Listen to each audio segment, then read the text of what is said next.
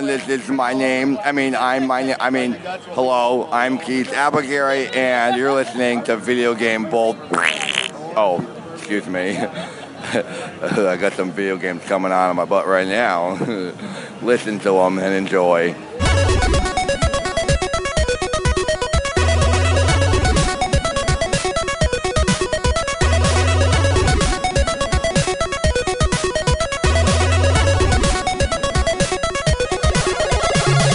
This is Jeffrey Wittenhagen. I'm an author of multiple gaming books, including collector's guides for both the Nintendo and Super Nintendo. I'm a huge fan of action RPGs like The Legend of Zelda and obscure systems like the Neo Geo and TurboGrafx 16. And we've got guys. Hey, I'm big into uh, no death runs, high score runs, uh, collector of all things vintage and retro. Uh, pretty much anything video game related. I also collect figures, vinyl, VHS, tap handles, old beer signs, and old beer steins. All right. What's going on? Hey, Fucking. Kyle, uh, Jeff. Yep. Yeah. Cool. So, as as we talked about, uh, I think this was a, a drunken conversation. I don't know if you were. Oh, yeah, it's got to be. it was in Philly at too many games that we were we were bullshitting about bullshit. the after part. That was that was fun. That was a good time. Oh, it was it was definitely a fucking crazy time, and it basically like we were just like, hey, you should come on the podcast, and then like months and months of us all getting busy as shit and Yeah, yeah. always fucking classic. But um, so so basically, how video game bullshit works is we literally just bullshit on down the river, Okay. and so we're gonna let you um talk about like where you're going, but there's also like a few things we'd like to talk about because we overanalyze everything. That's what we do. Okay. we analyze every fucking thing that we ever do. So it's always cool. And of course, we're going to talk about our episode one of the podcast, which was which was crazy because it had to do with you. So Oh, cool. it'd be really fucking fun. So the first thing is, what is your bio to tell people who may not have heard of the Angry Video Game Nerd about you? So just a big movie fan. Uh, play a lot of video games as a kid, and then start doing shows about them and making movies in my backyard. There you go.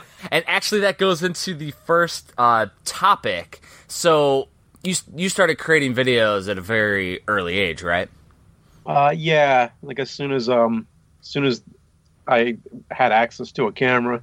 So let's hear that story. That's always the interesting aspects because we always talk Okay. about our stuff when we were kids, and this Yeah. doesn't have to always be video game related. We go down the bullshit path, so nothing's off limits with bullshit. Right.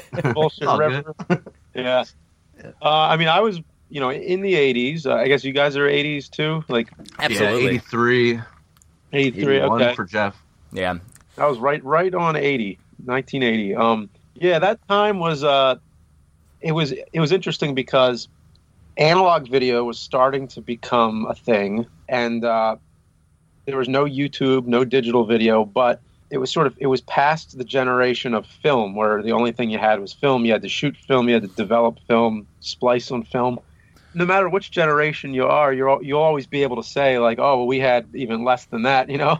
Yeah. But the 80s was interesting because it was in between. It was sort of like a new technology was starting to take shape, but it just wasn't there yet.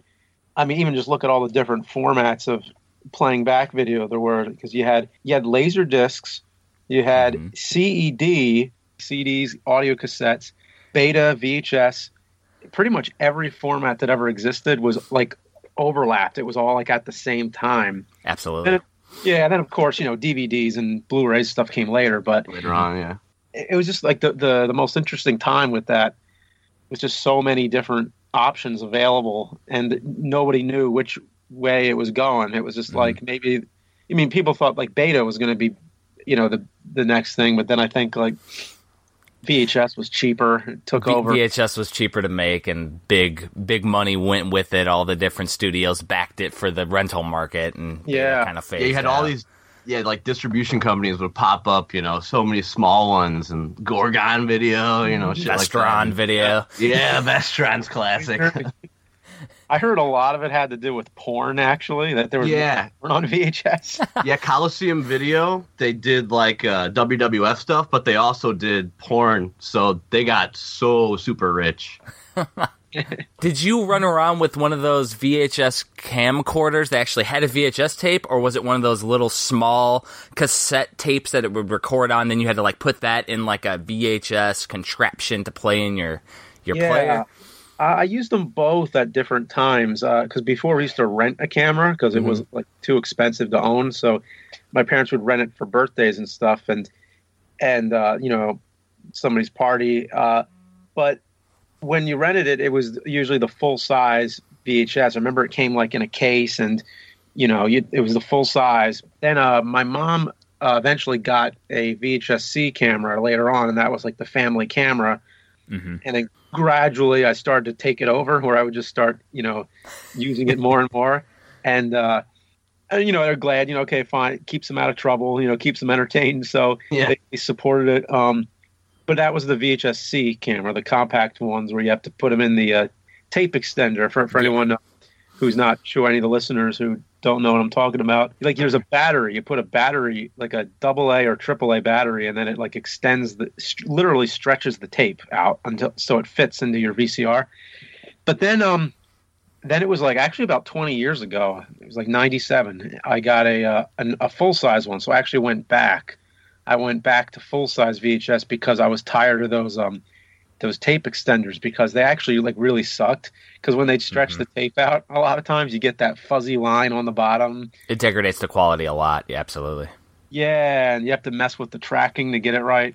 Uh, and, and also like 30 minutes of tape like i needed more so i was just like I, i'm tired of switching tape so much too short. Yeah. yeah so so i preferred the the the full size it had the light on it uh, the rca uh, camera yeah so there you go. the ones I remember had like the giant fuzzy microphone on the front.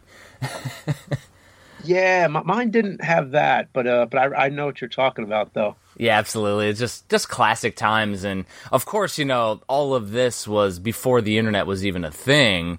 Um, I like growing up would use more like a tape recorder and kind of record like audio based stuff, which is ironic because now we're podcasting. Mm-hmm. yeah there you go like fucked up worlds, how we kind of we kind of did what we did as kids, but now we're doing it on a bigger scale.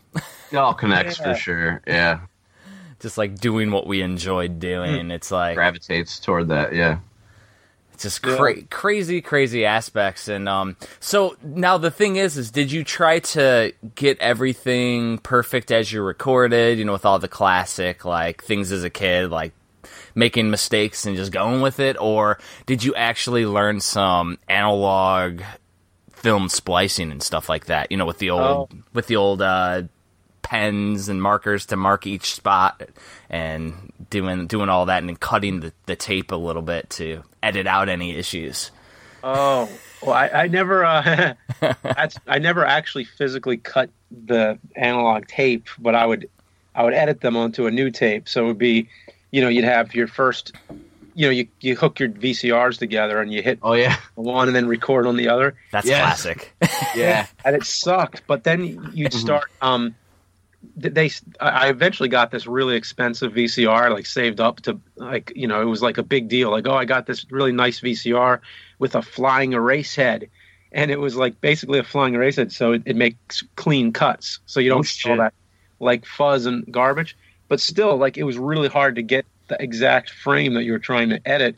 So usually, like, I figured out what the delay was, and it was like 13 frames or something. No shit. and still got to time it where like you hit play on the first one and you got to hit record at just at the right moment just to get that perfect shot that perfect cut you mm-hmm. know?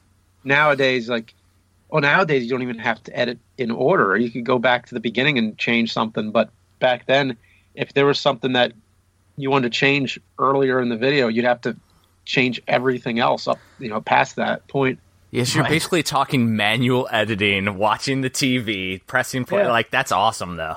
That's- Yeah. there's something You know, classic about that. yeah. One, one time we had it where it started where the first VCR. Look, I actually had two VCRs in the house, where one was in the living room and the other was like upstairs in the bedroom. And I basically, like, I, I don't know for whatever reason, I couldn't move one of the VCRs, or it had to stay where it was. So I connected them through the floor, like they're basically like they're connected through like the cable or some shit. Shit. And I actually had to run up the staircase. So I hit play and then run upstairs to hit record. And I come back and Yes. It's hardcore. yeah, Those like your cardio exercises. Like yeah, yeah.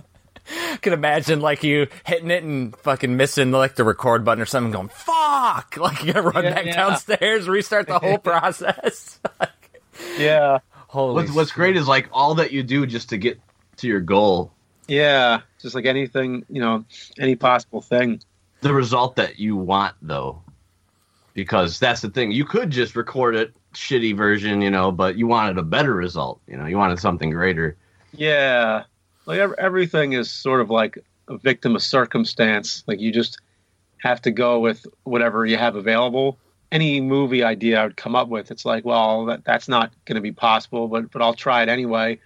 You know, you get home from school, then you just have like a few hours, and you see, and you need some actors, but usually, like you know, everybody was busy or they had homework to do or something Oh yeah. it was kind of hard to get people together to to act and whenever you did it was like you might get like a half hour or something and it just doesn't cut it so you have to like shorten your your script or shorten your idea and then it's just compromise after compromise um Yeah. yeah it's it's just like having a band too because you know you try to get these people and but you have your vision and they have their vision or they don't care Mm. so then Yeah. you have that but being a victim of circumstance though is interesting because it makes us more creative right yeah yeah. you come up with shit like hmm You know, I was fortunate. Like all the friends I had in the neighborhood were like really uh, good sense of humor. They were like, you know, there were a lot of like, um, you know, practical jokers kind of things. Like that, you know, they always awesome. be joking on each other. Yeah. But that kind of like went into like the the whole movie thing. It was almost like, you know, you're making a movie, and then part of it is like, oh well, when the camera rolls, I'm gonna like take his head, bash it in the wall for real or something. Like you never know what they're gonna do. Like there was just this unpredictable nature about it, where like they might give you something you didn't expect, and then you have it on camera, and it's part of the movie, and you're like, well, that wasn't meant to happen, but but that's the way it went. That's awesome, though. It's always fun to have ad lib aspects to film that make it in there. I mean, there's like in current cinema when you see something that looks like it. Oh shit, that looks like that wasn't ex- supposed to be in the film, and it, that was the really cool thing about like creating your own stuff is just seeing how you know unique it can be. yeah. So one question that we always have is we know and a lot of the listeners will likely know, but we'll I'll explain it real quick is that the initially the angry video game nerd was just one of your videos, right? Yeah, that was just one of many different ideas, and every idea was so drastically different from the other. Absolutely. And there was like a long time between like videos because you did one, then you had, you know, with the introduction of the internet, people started to request more. Um, Yeah. So the interesting thing is, is that I would like to hear what your perspective is, is like how the angry video game nerd shorts became like almost a way of life because, you know, it allowed you to film make for a, li- a living because of the introduction of YouTube and monetization and deals hmm. with you know different companies and things like I, I don't know you were part of what game trailers and things like that for a Yeah, while and, and that happened overnight either. That was like a no. very gradual process. that's where a hmm. lot of people creating videos on YouTube and things don't realize is that even back then when you were pioneering the style it took a hmm. long time Yeah, and there was no money involved. Like 2006, making all those nerd videos, that was just my spare time after work. Mhm. Like I would, you know, come home from work and I'd have like a a few nights free, and I'd I'd work on them.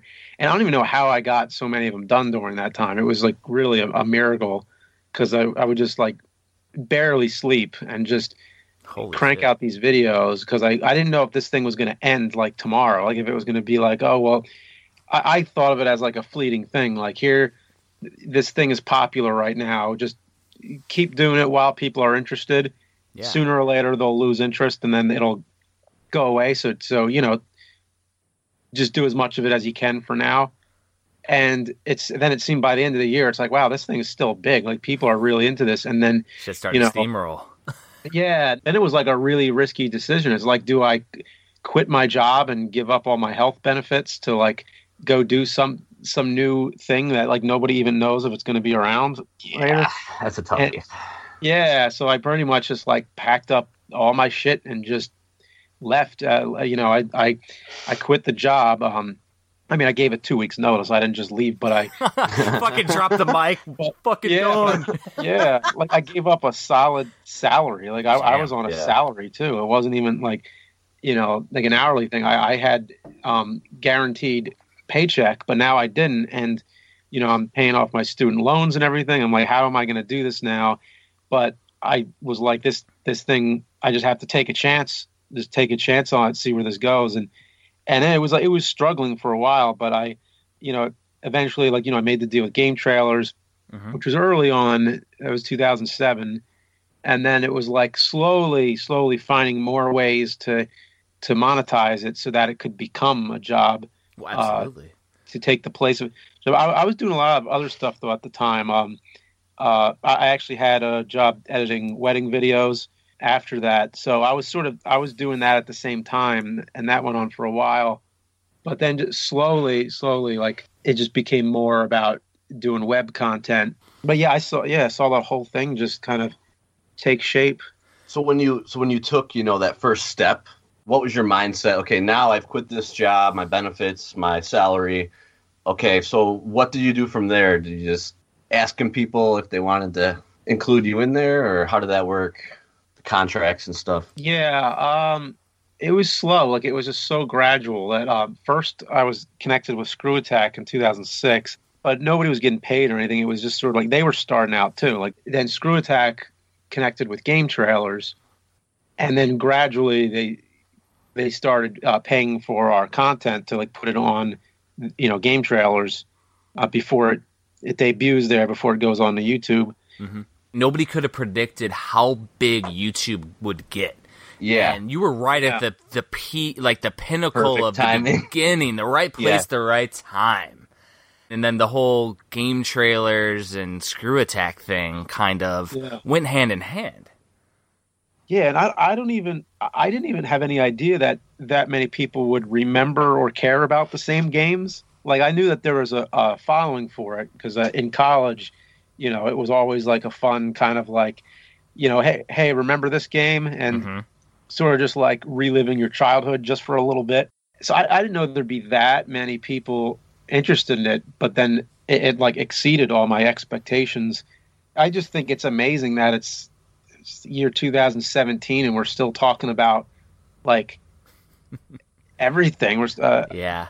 Well, the, the interesting aspect for I know for Kyle and I is that our initial connection to your videos. So like everybody's like you know associates Angry Video Game Nerd with saying ass and fuck and all this Yeah. shit, and it's. That wasn't what drew us to your videos. Like that shit was funny, yeah, got it. Uh, You know all the Yeah. different you know obscenities you would throw, and now you're getting like unique with them. But it was more so like over analyzing all the aspects of the classic games, and then talking Yeah. about the bullshit that would happen, like getting knocked back in freaking Castlevania and falling down a pit a million times. That should Yeah. happen to us as gamers. Like, uh-huh. and it and it showed that you knew the games a little bit more than just some schmuck who played it for the first time. yeah, like sometimes you feel a little bit of a responsibility, like, oh, do I have to be an expert at this game, or like, do, do I have to like learn more about it? And yeah, I feel like there is a little bit of that, like, which is why I, I don't do modern games as much because I'm Yeah. I'm never going to know more about those games than anyone else. yeah. But I, if it- I hear you. Yeah, Well, to, to me, it's like more so like your experience is the interesting aspect. So, like, if it's an old school game that you played as a kid, you would expect that there would be more like depth to it, and you would know a little nuances. Whereas if you're playing, like, say you play a game for the first time, like you never played Brain Lord for the Super Nintendo, and you're playing that for the first time, you would have an, a different reaction. Even as the nerd mm-hmm. character, you would have a different reaction because it's your first time playing the game. So Yeah. each way can be different and unique, which is really cool. Which is some of your like newer episodes where you're digging into something that you've never played, like some of those crazy fucking bootleg games that you were playing. and what you said with the nerd character is a key because a lot of people online they're they're themselves but see you've developed a character which makes mm-hmm. it special though because mm-hmm. that puts it in the whole acting field as well because now Oh, you yeah. aren't james rolfe you are someone completely different and that i think a lot of people might not even think about but that's a huge thing Yeah, that, that's something I didn't think about as much when when like when I did it. I, I was playing a character, but I didn't. I, I just stopped and thought because I was so used to making th- videos. Like I was always playing different characters. Like uh, that's what I was always doing. So I, I just assumed everybody else would would you know would get that the same. But it seemed like when it started, a lot of people didn't know it was a character. It, they thought it was like the real thing, which was actually a really great thing because it's like you know you fooled them. You, you know you got them. to- Absolutely.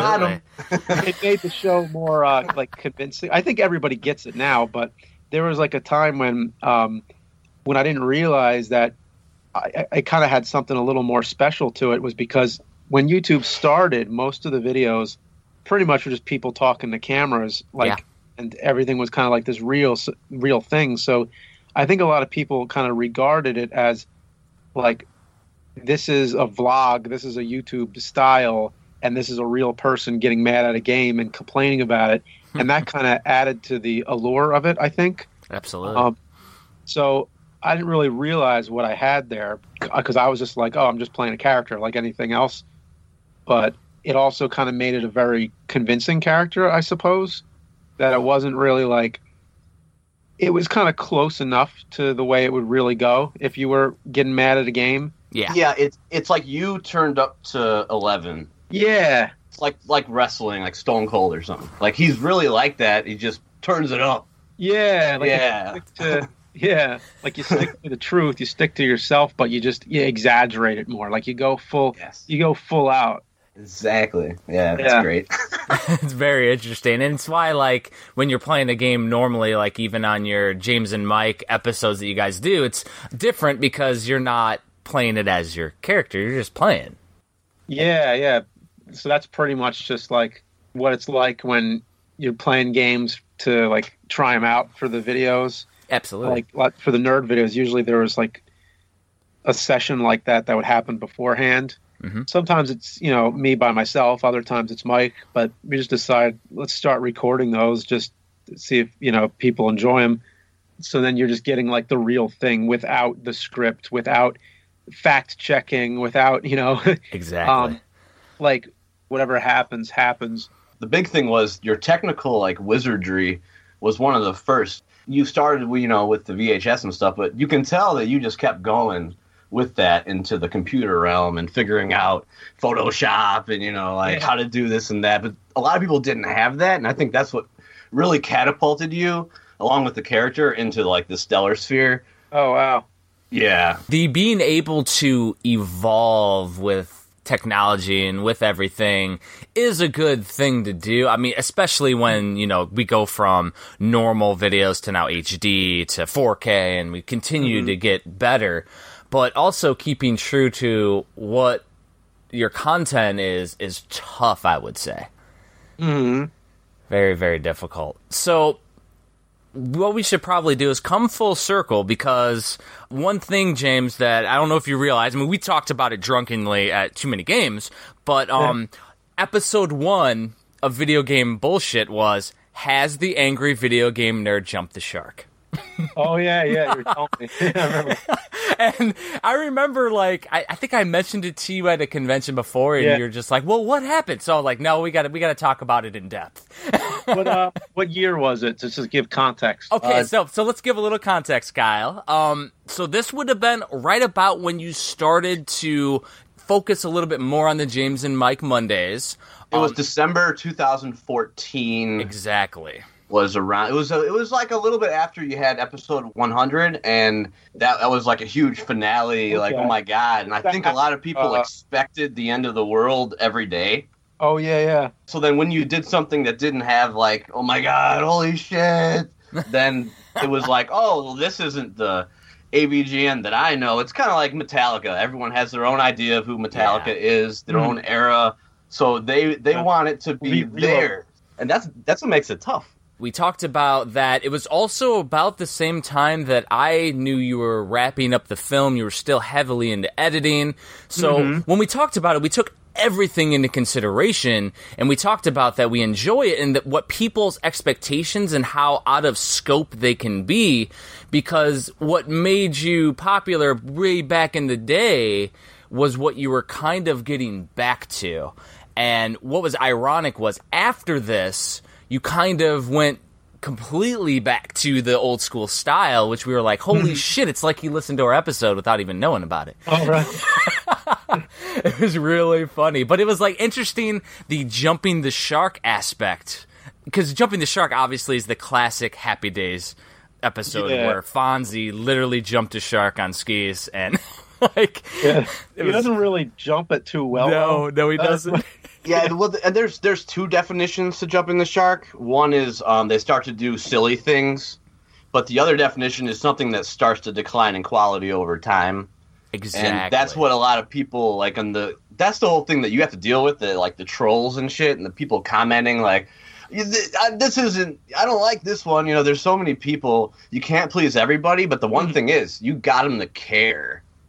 Oh yeah. Getting them to care, man, is the hardest thing. Like, if you can get them to care, you've succeeded, in my opinion, Well, because cool. they have their own perception of you. during that time frame like so we're talking you know end of 2014 beginning of 2015 we're mm-hmm. ex- so so where were you at during that time when we were sitting there bullshitting about you know the progression you know you started doing the james and mike which we said Yeah. is probably a lot less editing so that's why you're able to do those but we didn't Yeah. know what you, what you just told us here, which was that you, you literally do that to play a new game for a nerd episode sometimes. The Christmas episodes, you did like little stocking stuffer episodes. Mm-hmm. I think Yeah. some people some people thought it was going to go that direction for good. At least at the time, that was the third most time consuming project that I'd ever done. If you count the 12 days, the full 12 days of Shitsmas. Yeah, Shitsmas. It was literally like making 12 episodes. Like they were all written back to back, they were all re- recorded back to back, and then all edited back to back. But it was just months and months of working on that thing. And, and we tried to do one this year, but it just was like, okay, that's impossible still. You know, it's like I keep trying year after year. So instead, what we did this year, we kind of spread them out more. So mm-hmm. you got like one episode a week for like maybe, what was it, like six or seven weeks or something? Yeah, there was a lot of nerd episodes just recently. It was really awesome. Yeah. So you didn't get 12, but you got a bunch. Yeah. And that's and that's where it's interesting because there's two perceptions. There's a perception when you're going through it and you're keeping up with the videos and where's this going to go? And then there's a perception of looking back on the complete beautiful body of work and being like, Jesus Christ, mm. this is fucking epic. Like Oh, that's yeah. that, that's that's the whole thing where I think some people, as they're going, if the video doesn't meet their expectation of end of the world, you know, super mega death Christ shit, like yeah. then then it's like, oh, well, I guess I got to wait for that one. But then when you look back on it, you can enjoy it, not Yeah. just for the crazy shit, but for the in depth stuff. You know, the the science fiction Twilight Zone, like super mentally awesome shit, like universally thinking in that kind of way too, which I Yeah. totally love. You know, My favorite two were like the past two Halloween episodes I did uh, the Berenstain Bears and Polybius. oh man, Dude, they were Those both sick, excellent. Oh, thanks. Yeah, uh, it's just like the over analyzing the lore behind both the Berenstain Berenstein aspect, and then of course Polybius, which I know a lot of those guys that are like obsessed with trying to find the actual arcade machine. So that was super cool. Oh, cool.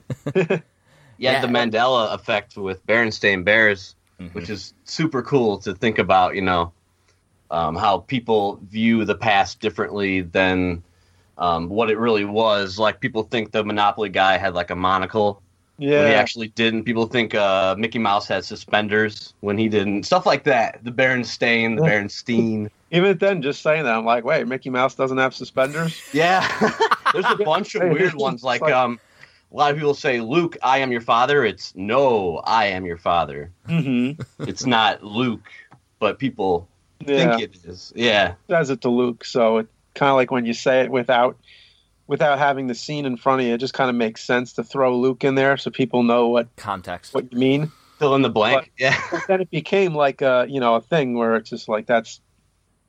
I think I think that's where like people got real technical. Like, well, that's not really what he says, and then it, then it, you know kind of became like a thing of its own. Yeah, it creates a whole new life. yeah, there's a lot of uh, stuff like that. I remember when I, I did the Mandela Effect video.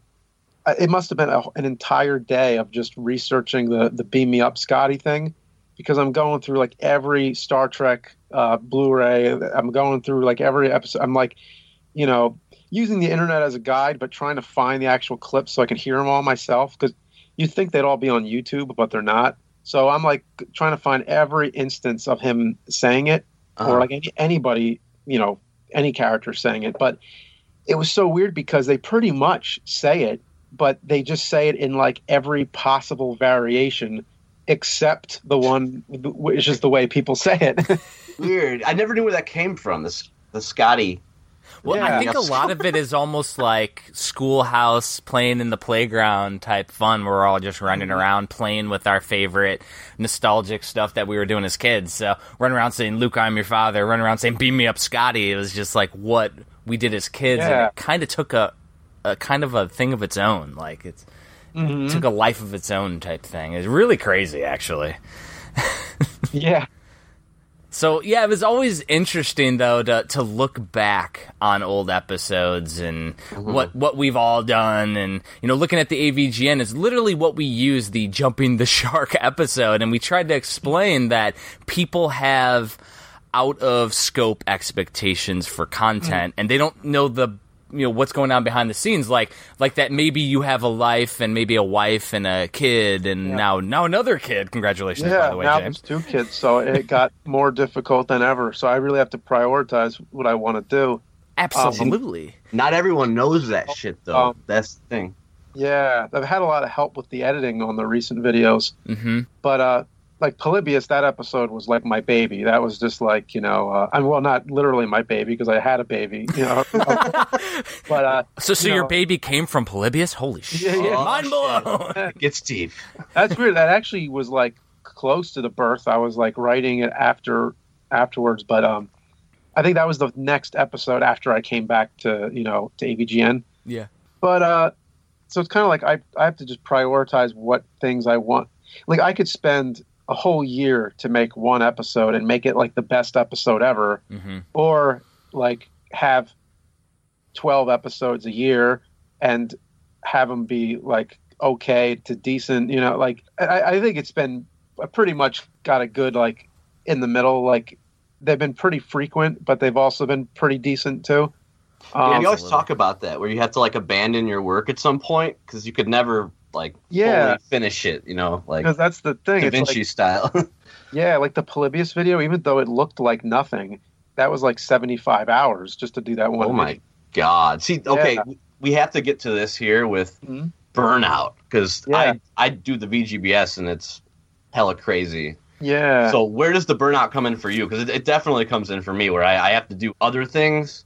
Oh yeah, I mean you get sick of looking at it after that long a time, but but then there's ones where it's just like, oh, but this is such a good idea, like Polybius, like it was just, mm-hmm. it, I was just getting drawn into it. I was like, this is unlike anything I've done. I really want to do this. I've never done like a straight up horror AVGN. Like it's not even just Halloween themed. It's just like let me just do it as a straight up suspense, and I guess just got real into it, but it's just amazing how the one that it looks like there wasn't much effort, but it was like more effort than anything to make it look shitty. Like it actually took more work. Yeah, and I noticed you like held the conclusion for a really long time, which I loved because mm-hmm. it made people like want to know more about the mystery. I think that too, just designing that whole scheme of a timeline has to take mm-hmm. fucking long time. yeah, it was a long time writing it because I'm just tr- trying to think like, okay, so he gets from this point to this point. How does he change throughout this video? Like what mm-hmm. happens? What keeps him trapped in there. Why why can't he get out? How does this all work? Thinking it through the logic of it, and it was a tough one to write. And then shooting it, the idea was, oh, this will be easier because we won't use a lot of lights. We won't use like you know a fancy microphone or anything. Like I'm not really going to mic myself. I'm just going to use like the camera mic.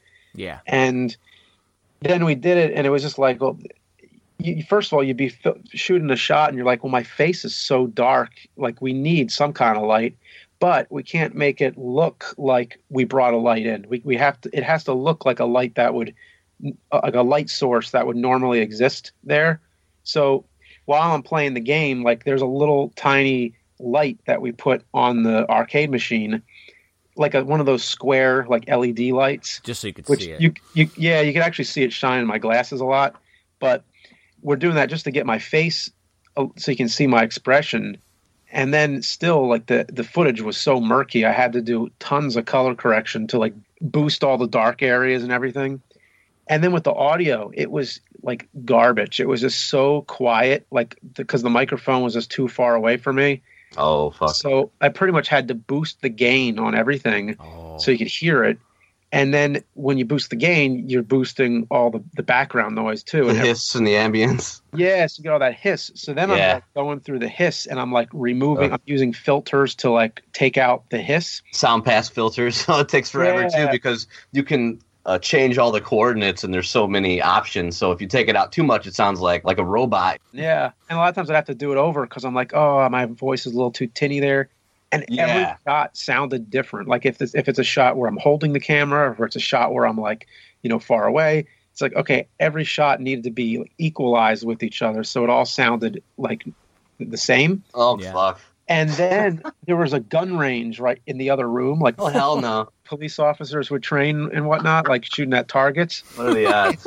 There was this this gun this gunshot that would keep going, and it was quiet, but you could hear it in the footage, and it's like I'm supposed to be alone in this warehouse. Like there's not supposed to be another human being, so I need to cut out every one of these gunshots. right. So I'm using I, I would do multiple takes. Like if, if if a gunshot went off while I was speaking, I would uh-huh. just go with it and then I'd record another take and I would take the syllable from the other take and like splice it in to cover up the sound. So a lot of times it would like it, it cuts back and the audio cuts back and forth between different takes and like matching the, the sound, you know, matching the voice to my lips. Fucking so that- nightmare. You don't notice. So hopefully you didn't notice any No, of that. it's really good. It's really good. I had the same problem with like buffering when we try to do streams and stuff with interviews and yeah, I have to splice voices. There's been times where if I didn't have a word, I have to go back and find when that person said that same word. Mm-hmm.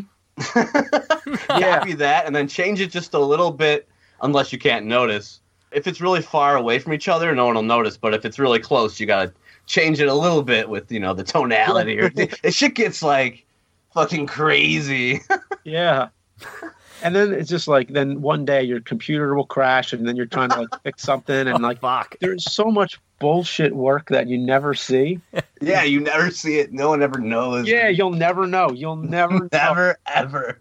No, and and you can't start on the next one until you're finished the one you're working on. Very Yeah. true. So it's that. like, well, if I made less, I could make them better, and eh, but then it's like you kind of have to come up with like a compromise.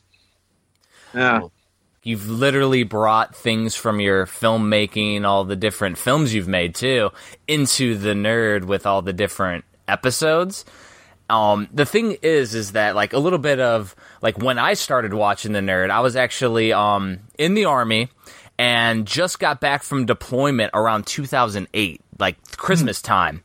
So I had no clue. My one buddy just comes up to me like in the barracks. I was in Germany at the time, and my buddy goes, "Have you heard of this guy? Angry, Ang- the angry Nintendo nerd," is what he said.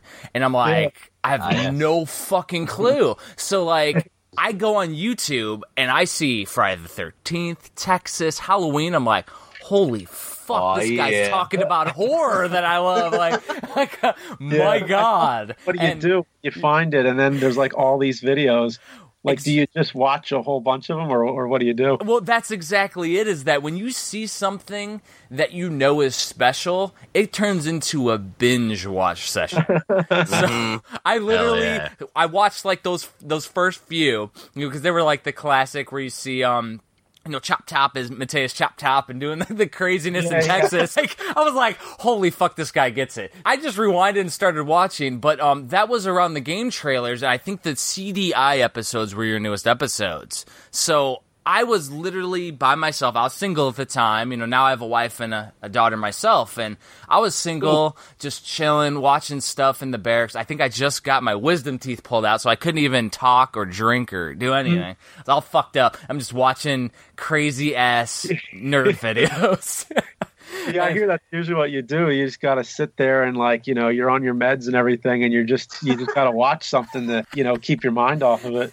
well, exactly. Like, the- and the thing was, I got my wisdom teeth pulled out in Germany. So this crazy ass German dentist literally grabs some fucking pliers Oh, gee. and pulls them out and goes, "All right, so you can't, you can't drink, you can't do this, you can't take meds, you can't." Do-. I'm like, "Well, what can I do for the pain?" He just laughed.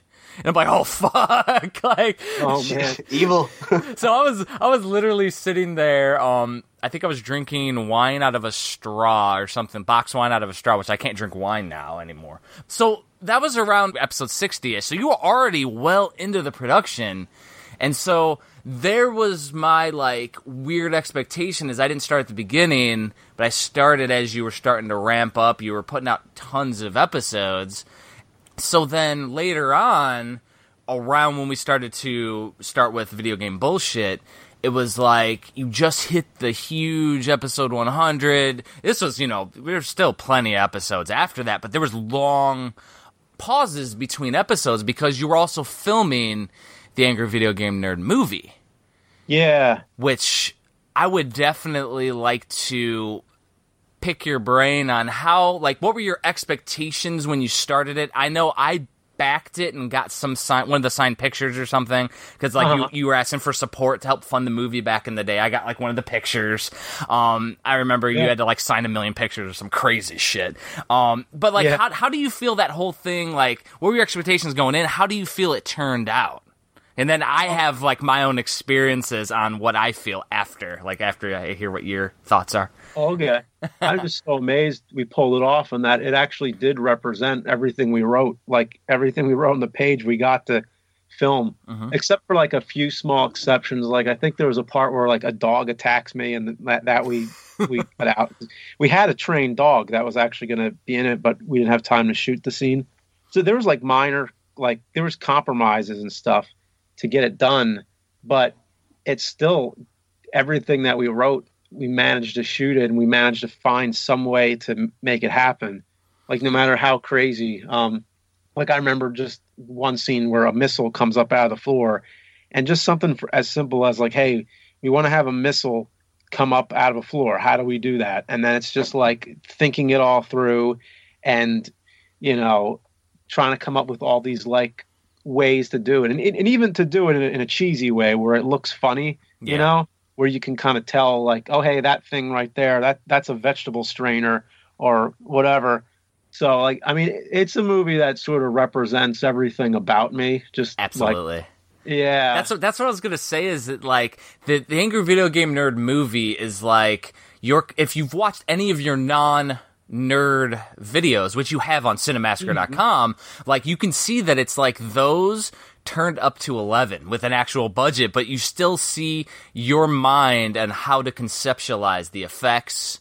And yeah. where, where things are mind blowing is that like the whole story behind the nerd in the movie is like so the angry video game nerd is a is you turned up to 11 it's like you playing a character. Well now it's like the mm-hmm. angry video game nerds playing a character mm-hmm. It's like a movie inside of a movie type aspect it's just like crazy and it and it really does get better every time you oh. watch it oh cool thanks well, it, it does because like good filmmaking. When you watch it the first time, you watch it and go, "Holy shit! What did I just watch?" And you like, then you mm-hmm. have your initial reaction. Well, with a really great film, you go back and now you start catching little fucking things that you didn't notice, and Yeah. And not only do you notice like your angry video game nerd tropes that you've thrown in there, like little like Mike Matei floating around in one of the extras in the background or you know like uh, different youtubers that you had in there and things like that but also filmmaking tropes because i know you're a huge Yeah. film buff like we are so it's like i noticed like so many little things and i'm like oh wow so if like Yeah. you enjoy film like this movie is like classic b style awesome Yeah, there really are a lot of references. Like somebody pointed out that there's like three or four Back to the Future references. absolutely there are Do you remember? Do you know I, re- I remember a couple of them, and I'm like, was that just Back to the Future? So I'd have to like pause the movie and go look it up online to see. Oh, yep, that's exactly because some of them were really subtle, really fucking Yeah, subtle. there was one that I didn't even like.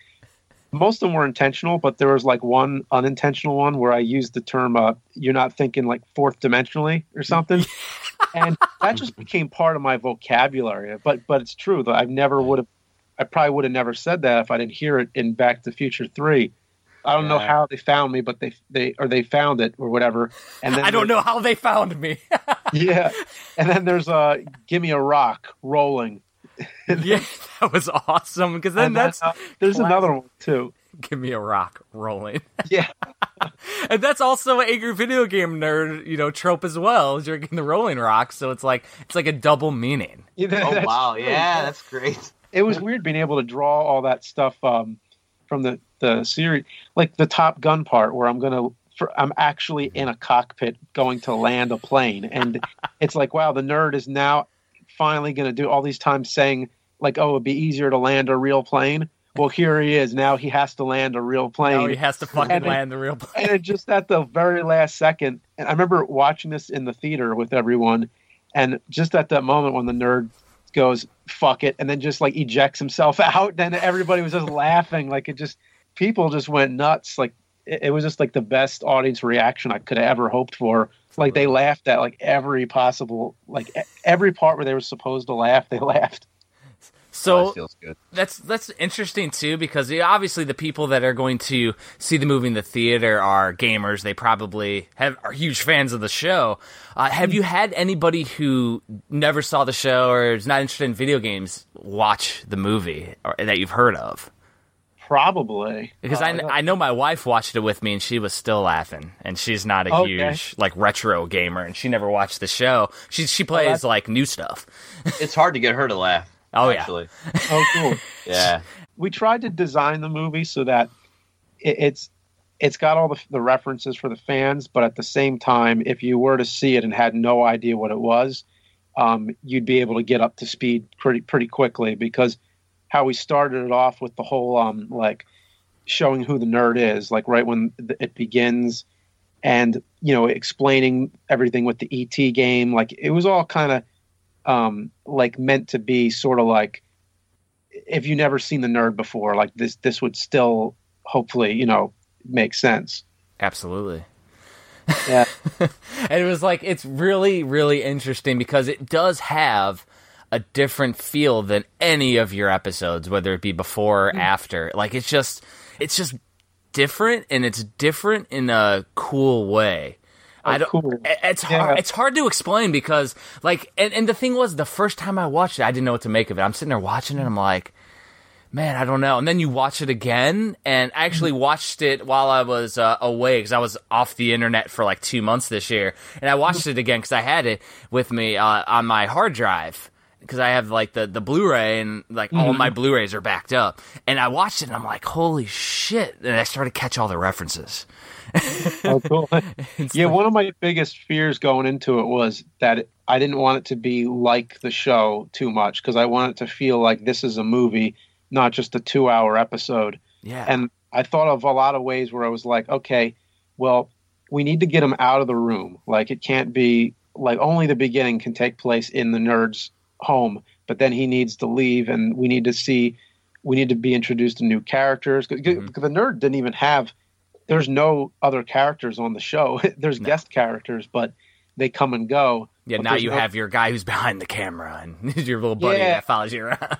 like it sort of needs to be like a permanent um like certain characters that exist in his world Mhm. and I even changed. I made sure like to uh, I made the glasses different because I was thinking of like Star Trek. Like you know, it started as a show, but then when they went to the movies, Star Trek movies, they uh, they had new uniforms, and there's this distinction of like, well, that's the show, and this is the movie, and and the movie had to look a lot bigger, a lot more expensive.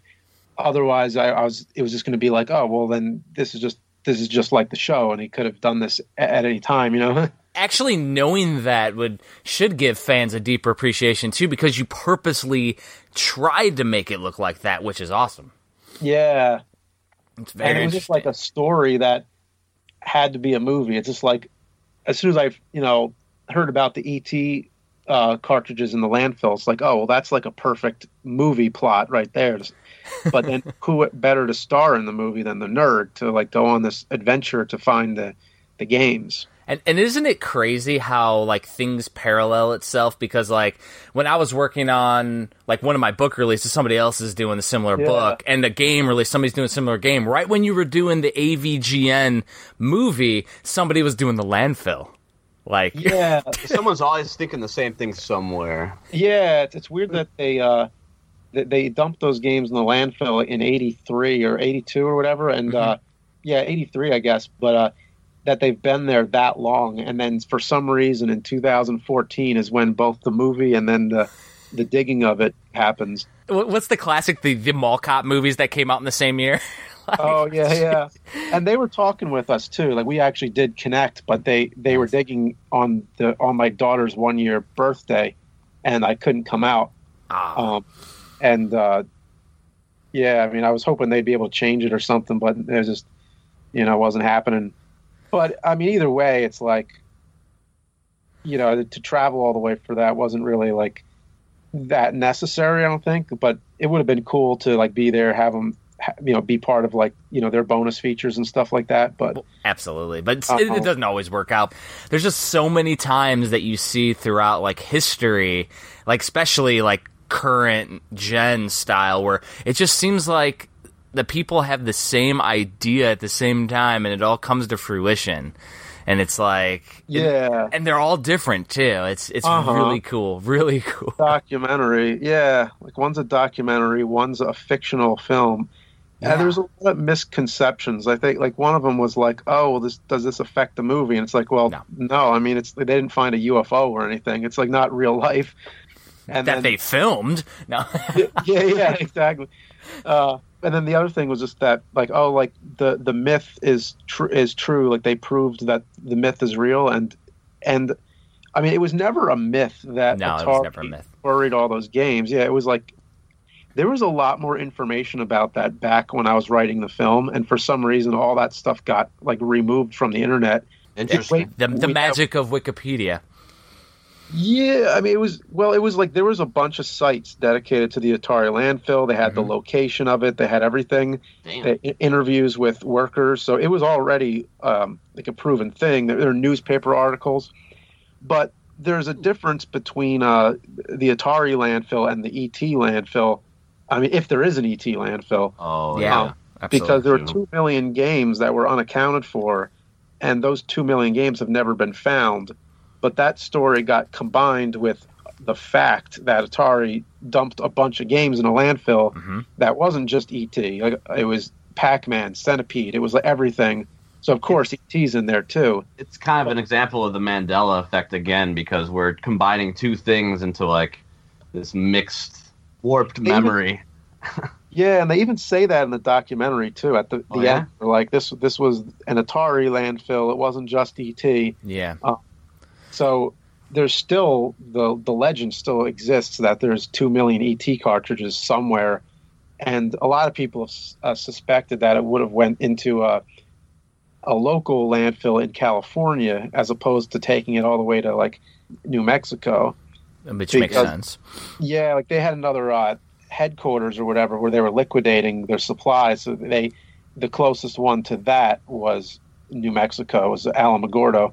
But uh, I check out the gaming historian's video on it because he explains it a lot better. Oh yeah, Norm's Norm's video is excellent on the uh, the whole Atari landfill as well. Like, it's it's really interesting is that you know the whole misinformation and then like some people don't check their sources when they report on things so like internet websites are notorious too for just not Yeah. getting the details 100% correct and you know over years and years that's when things become like lore It totally makes sense. ET was such a ginormous failure; they had to go somewhere, and you had this other landfill. So let's just combine them. you know? Yeah, basically.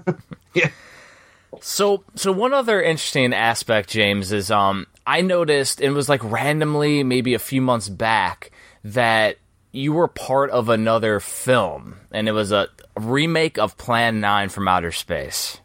Yeah. And I, I would know, I want to know because you were like a police officer in it or something. I, I want to know like what's your thoughts behind actually going in a remake of a classic? Because I know you're a huge horror movie and more so like scary movie, like Universal horror, but Ed Wood as well. So like, Yeah. what are your thoughts on that? Because that's mind blowing to me. When I saw that, I'm like, oh shit, you must have been like extremely stoked to be in that movie. Oh yeah, like I just remember it being really fun, just a really fun time. I mean, except for you know weather, like it was freezing, you know, things like that that affect any film. You know, any, any film production has its you know setbacks. Absolutely. Um, but it was cool being a part of that right before shooting my own movie because then I kind of got to see on the set of like how things go and like how things go wrong. Like the weather always affects everything, and you got to like reschedule. And I remember seeing them go through that, and uh, you know, just taking a little bit of warning when I went into my own film. That was one of the main things why I decided to shoot in California so that it wouldn't rain all the time. And then what do you know? It still rained. And we had our biggest, biggest, our most, our craziest shoot with like a hundred extras out in the desert had to be like rescheduled. Murphy's Law. Yeah. Oh, and that was the day Howard Scott Warshaw was coming out too, the, Yeah. the guy who made E.T. And uh, we, had, we, well, we got him still. We had to reschedule, but um, He's Yeah, hard was- to get a, get a, get a hold of. He by the hard. way, He's been been trying to get a hold of him for a while. oh, okay, yeah. he's, he's agreed to come on the podcast since like season two, and we're now well into season four. Oh, okay, but you've had uh, contact with him though. Oh, absolutely. Oh, okay, yeah, yeah. ho- hopefully you do, yeah, because he's a great guy. But yeah, it's like crazy how Murphy's Law like completely. Yeah. Both Plan Nine, it was just a cool experience to to be there. And then I did something with them again recently. It was they're doing the seventh guest. Oh, nice. Yeah, it's a lot. Um, Classic PC game, of course. yeah. yeah, what they're doing is a lot more. It, it's a it's a lower budget than Plan Nine, like far lower budget. Um, like Plan Nine actually um, had you know pretty decent budget. It looked like. Uh, I mean, it was still a low budget film, but so Seventh Guest. I, I don't know what's happening right now with it. I think they premiered some of it. It's a series. though. It's Okay, not- so they're doing it as a, as like a serial type thing. yeah, Oh, I, I cool. play a cop again in it. You're getting typecast, James. yeah, yeah. I wonder if I don't know. It's almost like I'm the same cop. I think. I think it's like a crossover. I'm Ooh. not sure. That would that would be cool if they kind of had like their own little universe that they're working Yeah, on, like which is- subtly. Which is exactly what Ed Wood did. Um, Yes, he had the same police officers, uh, Kelton and uh, oh, who's the other guy? Oh, but anyway, it was like Paul Marco and I'm horrible with the Ed Wood background, but like after I saw the Johnny Depp documentary, I, I actually got the whole series on DVD. Oh, cool. Yeah, It- but like he definitely has the same like characters in almost every one. yeah. It's kind of like what like it's almost like a Tarantino kind of like connected films. Like that's what Ed Wood was doing before that was ever a thing. Yeah, Rob Zombie you'll do that too. Yeah, Yeah. It's craziness. So, so that you think that they're doing that because they're typecasting you into the police officer every time. yeah. Well, that's cool. I'll, I'll I'll be I'll come back again. nice. yeah. So, yeah, but anyway, yeah, that was just a, that was cool. That was a good uh, good time. Good- good both both of those. Yeah, and it's interesting that you're using every experience to help refine your projects in some way, shape, or form. It definitely helps. Uh, just you know, being on other film sets and stuff. I don't get to do that too often, so it was it's it's you know special when I get to uh, when I have some time to take a break from my own projects. Well, yeah, because I mean, there was something, I don't know if it was a post that you did or a video where you were talking about your crazy, it might have even been an email to us, where you were talking about your crazy, hectic schedule and like how every single day is almost accounted for. Yeah, That's just mind blowing to me that Yeah. like it's taken on a life of its own, the whole You know, Uh-huh.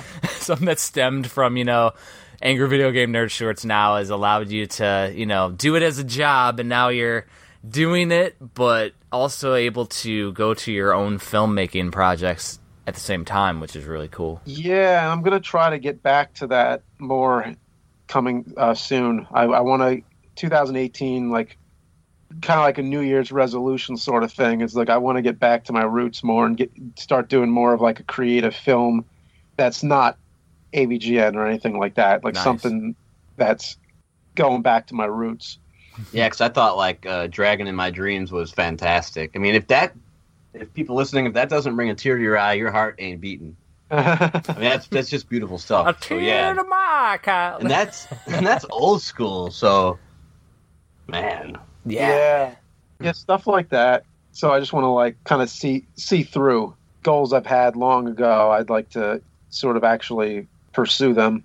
it's always good though to kind of you know take it back take us take a step back and get through the backlog of projects and go through because I, I remember you did um i think it was this year that you did the the um trailer for the the alien movie or it was like the the fuckers Yeah, that was um last December. that was last it was it was like almost a year ago yeah. yeah, and then the Mimel the Elf documentary was earlier this year. dude it's, and the thing is is those are really really cool because you get to see how creative you get with di- different effects and you try to keep them purposely old too which i appreciate yeah, yeah, yeah. Tarantino style again. Yeah, Uh-huh. you like have your own like filmmaking style so it'll be interesting to see where you go in the non avgn world with future projects and things so one question is is that do you actively collect video games too? Because i know you have the video game collection behind you for like the props. Yeah. but like do you collect that? Because i know you have a huge you know vhs and film collection because that's you know huge passion you've been filmmaking. And like do you collect actual games as well or is it just like a nostalgic thing now that you do and just to get more versed in avgn stuff or how does that work? When Angry Video Game Nerd started is when the collecting began, like the, the real serious collecting. And it was, it's a lot for the videos, but it's also sort of like half and half. It's also, you know, it's personal. It's like for yourself, but it's also for the videos. And you're kind of like giving it back to the world in sort of like a virtual museum kind of way where like you're, you're showing these games and explaining them and talking about the history behind them and sort of preserving a lot of, you know, this knowledge mm-hmm. but now now I, I don't really coll- collect many unless it's specifically for a video like if i need something for the next episode i'll get it like with that game boy video i did recently yeah. Okay. yeah i had to get a lot of those um like i had to get the camera you know and all those things but other than that i'm not really i'm not like purposely just trying to find stuff just for the sake of it because like the room is pretty full it's like like, yeah exactly it's so full like i have to take stuff up to the attic a lot because it's just like you know finding places to put everything is is pretty tough Oh, the, So- the space considerations is always a topic on video game bullshit because like both Kyle and I like have to get super creative and I always Yeah. talk I always talk about paring down my collection and it's like tough every time. yeah yeah and it's like i have pretty much like you know i have mostly like all the nes games like all the ones that that were officially released or all Mhm. the ones that um you know i have all the licensed ones Mhm. i have a pretty pretty decent super nintendo collection a lot of atari sega genesis like there's not really a lot left that i want to own Well, because the thing is, is that like with collecting, there's also the aspect of do you have enough time in your life to play all those games? like, No, and that, that's actually the thing. It's like That's when my thing. started, it was like, oh yeah, so what, I'm going to start reviewing all these games, and then maybe like we'll, we'll do all of these, and then, but now it's like it's all these years later, and I've probably only made videos about like a tiny fraction of all the games that are in this room. That's where everybody everybody does that too. 'cause in- absolutely. In, your mind, you have this whole grandiose thing, and then reality hits, and it's like, oh, Yeah, it's like if I'm gonna run like, there's no way I'm gonna run out of games. You no, know, that's for sure. Hell sure. no. like and like a lot of times it's like if there's a game that i i plan on doing it isn't even necessarily a game I own. So then it's like, okay, well, I'll just if I get that idea, I'll buy that game when the time comes. Yeah. Yeah, it's just kind of like it's all here. Like you could, you could. It's convenient that if you need a clip from another game and you own it, it's like, oh, cool. I, I want to show that two second clip of like I don't know Kid Icarus or something. It's like, okay, well, here I'll just grab it from my library and I'll just pop it in. and I'll get the clip. You know. Oh yeah. Like a quick comparison. Yeah. It's like something similar with like how our grandiose idea of doing bullshit homework that we've done throughout the uh, video game bullshit as we've been recording, and it's like so we could get through those classic games we've been meaning to play in our backlogs, and now bullshit homework becomes like a huge backlog. That's the kind of thing where you have to switch it up too, and unfortunately, life rears its ugly head as well. So there's only so many hours in the day. I really wish there wasn't, but there is. Yeah. and and recharging the batteries for like passions you know like you next year james going and you know focusing on some stuff you've had in your backlog will let you recharge the avgn batteries and then you'll come up with some crazy stuff when it comes time to come back because you've been you know thinking of newer ideas and you're not just producing content after content after content it's it's something to be said with taking a little bit of extra time as well Yeah. very, very, very cool. So, what is your favorite game of all time? Uh, Zelda: Link to the Past. Hell yeah. nice. Yeah. that is exactly my top game of all time as well. yeah. Fuck and with yeah. favorites, it's always a thing where you don't, uh, you know, it's like you don't put a lot of thought into it that much. It's just kind of like what what comes to your mind. That it's always it keeps coming back into your mind. And it's like, well, that's that's the one that stuck with me for the longest. And it is and- like one of the most cinematic Zelda experiences that I've had where the whole story unfolds. Yeah, yeah. Like I never at that time. That was like the longest game I ever played. It had like the most. It had the deepest story to any game I've ever had, and um, it just got my imagination going. And like, yeah, it wasn't just a game; it was an experience. I like to say the game's half there, the other half is you. Yeah, It's like anything with art. You actually fill in the other half with your own perception. Mm-hmm. yeah, And Zelda Link to the Past just connected with me like completely different than any other game up to that point. It was just one of those things where it was just perfection. Playing it through the first time is like losing your virginity. Like, holy shit. It was like the, the first uh, console that that I remember coming out. I remember it being new. hmm A- NES, I was sort of like it was already out by the time I, you know, heard of it. And I guess it kind of had like a slow release where it was it was in Japan, it was the Famicom, but then it like came out in America, but Right. wasn't really a lot of games. Then Super Mario Brothers came out, and then it would like it was a slow thing. Then people started talking about it, and then I got one for my birthday. But Super Nintendo, it was like reading about it in, in Nintendo Power and, and Mhm. waiting for and seeing those screenshots and being like, "Wow, I can't wait to look at those graphics." And then it coming out, and then it, it got it for Christmas, and then it, it was sort of like the first time where I felt like I was really with it. I was like part of the generation. I was really, I don't know. It just felt like I was. That was like the most current I ever was. Of like, you know, I Yeah. got you. Yeah, because I'm I'm always like two steps, ten steps behind. Yeah. yeah, so like your feet were firmly planted on the ground at that point. Like yeah. And actually, even more for when Nintendo 64 came out, it was like that was where I was eagerly waiting for it. Where I was like just there, like opening day, Yeah. Waiting like delay after delay after delay, and like when it was going to be called the Ultra 64, and then getting pissed that they changed the title hmm or the name, and then uh, playing it, and then w- wanting Killer Instinct, but they never they never put it out on there. They did they Nope. did the sequel, Yeah. uh, KI Gold, but yeah, gold. Yeah. but then it was like Super Mario 64. I was like, well, that's cool, but that's it was a great game, but I wanted Killer Instinct. Hell yeah. Um, I was kind of like, all right, well, I'll get this for now, and then eventually they'll put out Killer Instinct, and I did like Cruis'n USA, and that was like, eh, like you know the the, the port of it. hmm Well, it was a lot of the polygon graphics at the time. Like even at the time, I didn't quite care for them. Where the 2D style fighting games that were overly refined, like Killer Instinct, were amazing. Yeah, yeah, it was like they just you know the, you'd be racing and the things like trees would just appear out of nowhere. yeah. Okay, like, like then, uh, cruising.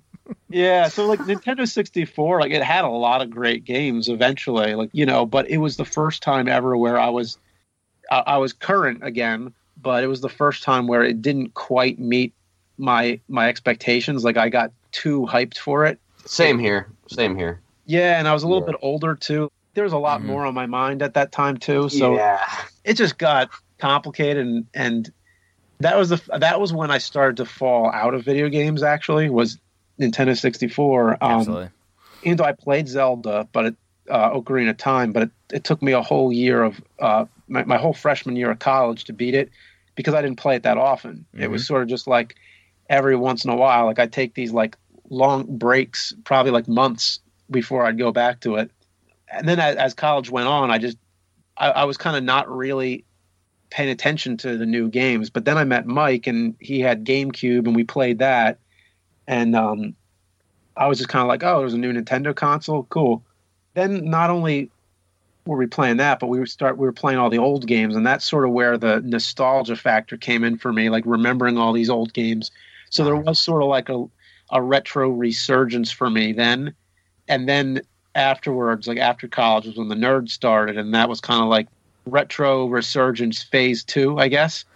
Well, and like you hit your resurgence around the same time that we hit our resurgence, and we all reflective. went our own ways to kind of rekindle our nostalgia. Yeah, it's we have the same almost story where once you hit college and then it's like, oh wait, I kind of want this back. Yeah. I just remember in college, one of the guys I was in, in school with is like, "Oh, have you have you ever beaten Super Mario World?" And I'm like, "Oh yeah, I can beat it in like 20 minutes." And he's like, "Bullshit, you can't fucking do that." And I I sat there, did the Star Road way, and I showed him, and he's like, "Holy fuck!" Oh And yeah. it was like during the Super Bowl, I remember, and like we weren't watching the Super Bowl, everybody's watching me play fucking Super Mario World, and I'm like, "God damn, right. Super Nintendo is amazing!" And like. The main event. Exactly, and it was just like great. crazy. And then, like Kyle and I went toward the uh, Video Game Masters Club website where we were like had emulation in a browser and started writing little reviews and shit. And it all kind of culminated to the story where I told you where I was like deployed and everything. Kyle and I would have three hour phone calls where we would bullshit. And we're like, we should be fucking recording this shit. And then eventually we're like, well, podcasting's a thing. oh, that's true. Yeah, that, that makes a lot of sense. Like with with the the James and Mike videos, it mm-hmm. sounds a lot like that. Exactly. And that's like Yeah, you like, at the truest content. it's you at the truest like aspects as well, which is really and it's fun. easy. It's so easy. You don't have to like go too crazy. I mean, as far as delivering it and getting it, you know, recorded. It's because Yeah. it's natural. You know, you and Mike and Jeff and I were, you know, best bros. So it's just like breathing. Uh huh. Yeah. Exactly. So you mentioned James that you're um going to be going away from the AVGN a little bit next year. Is is there any kind of plans for 2018 as for like the nerd and then can you give us like a preview of maybe a genre or whatever that you're going into non-nerd as well so that way you can do like a little bit of a thing and then do you have anything else coming up that's like a, a triple Oh loaded yeah. triple loaded question yeah, yeah. I'm not sure what the nerd schedule is going to be yet, but I imagine we'll still be making a lot of videos. Mhm. Um, so the nerd is, is definitely going to continue into 2018. I'm not sure how much of it's going to be, but there, there's probably going to be a pretty decent amount again because it's kind of like the priority of all the web series. Like I want to do, you know, it's bullshit. I've been trying to bring Hell that yeah. back for years and years, but there's just no time. Mhm. So I'm, I'm sort of just working on priority here. So I'll be working on AVGN, but I'm going to cut back probably a little more on the movie reviews ins- instead of delivering one every week. I'm probably going to try to just make some time to you know write um, my horror film. I, I just want to write a horror film, hell yeah and uh, I don't know if, if it's going to get made, but I at least want to write it and, and see where it's going. what uh, genre of horror are you going toward Uh, it's probably like atmospheric horror, suspense. Yeah it's Um, I, I could tell from a lot of your reviews that's one of your favorite aspects of horror 'cause we're like slasher movie style like Yeah. classic 80s b that's what we love We also like the Twilight Zone stuff But the too. where Twilight there's Zone stuff is psychological. Yeah. little twist at the end, tales and the dark side and shit. Mhm. Yeah, like outer it, limits, whatnot. So yours Uh-huh. is going to be atmospheric though, which is really cool. That's tight. That's yeah. what planning on. Yeah, it's, it changes day to day. I'm still shaping the idea, but it's, Sure. it has elements of, you know, the AVGN Polybius video, or the whole Board James story arc, Legend of the Blue Hole, Cinemaphobia, Dragon of My Dreams. Like you'll see little kind of elements of everything that I've ever done in it. Kind of ev- evolution of your your filmmaking. It all comes full circle. Yeah, and this is sort of meant to be like the ultimate culmination of it. Nice. Um, I mean, I'm trying to do right. Not going to be like anything crazy. I'm just trying to do like a low key, like suspenseful horror film. Well, that'll be really, really interesting when you know things start to come out. Um, do you have anything else? Because I know um you just had a new Blu-ray release for the Nerd, which was the Yeah. fourth one, Mm-hmm. which is really cool. Is there anything else so that way people can catch up with you know the Nerd? Because I know. As the Blu-rays come out, the quality, like it went to HD and things, so there's less episodes because it's shot in higher quality. Yeah. So, like, what are what are your plans for the future when it comes to like marketing things, so people can support you? Oh, okay. I mean, still uh, more of that. We can we plan to continue the the Blu-rays, and like as as more episodes come out, you know, release more of them on on Blu-ray as long as people are interested in Blu-ray. And what about some of your older films? That would be Yeah, the last time those were available were um, on the ScrewAttack store. It was the the three Cinemassacre DVDs, which Mhm. we don't have anymore, unfortunately. But I'm hoping to get those released again in some way. Either way, you still be able to find them all on, on YouTube. you yeah, know. it's just super super cool to see the lineage and you know be able to kind of follow your career as you know things progress because you know you're passionate as hell about filmmaking and it's it's really cool to see where you're continually going that's that's the main aspect that we both see you know just aside from the AVGN just the overall filmmaking passion is there and that's what we dig Oh, cool. Thanks. Um, I did want to mention your uh, video rental room is badass. It actually inspired Yes. me to make my own VHS rental room. Yeah. it's just cool. Just go in there and kind of you know chill up a little bit. But yeah, it's putting yourself in your past and feeling what it was like. And it, things have changed so much. So, uh, what does it feel like to be an inspiration for so many people? I mean, it's got to feel awesome, right? Oh, yeah. Yeah. Speechless. It's, uh, right. yeah. it's just one of those things where like even you know my book releases that are are small and video game bullshit releases which our podcast is small in comparison to you know, everything you're doing on cinemassacre we still get people that you know reach out take the time to reach out to us and thank us for you know an episode or thank me for like uh my super nintendo book release and things like that. And it's just like those little things just make it all worthwhile. It's just like the the aspect that you're touching somebody's life who gets a genuine appreciation for what you're doing.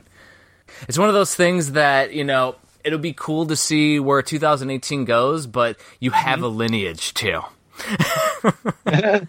you know, you got you got to take everything back to the past, right? Yeah. Oh, shit. So, um, James, thanks for coming on the video game Yeah, bullshit. thanks, we appreciate it. Um, we're gonna try to release this as episode 100, so shit comes full circle. oh, circle. nice. Oh, that's awesome. Yeah. As people listen, they're gonna be like, "Oh shit, that shit did come out."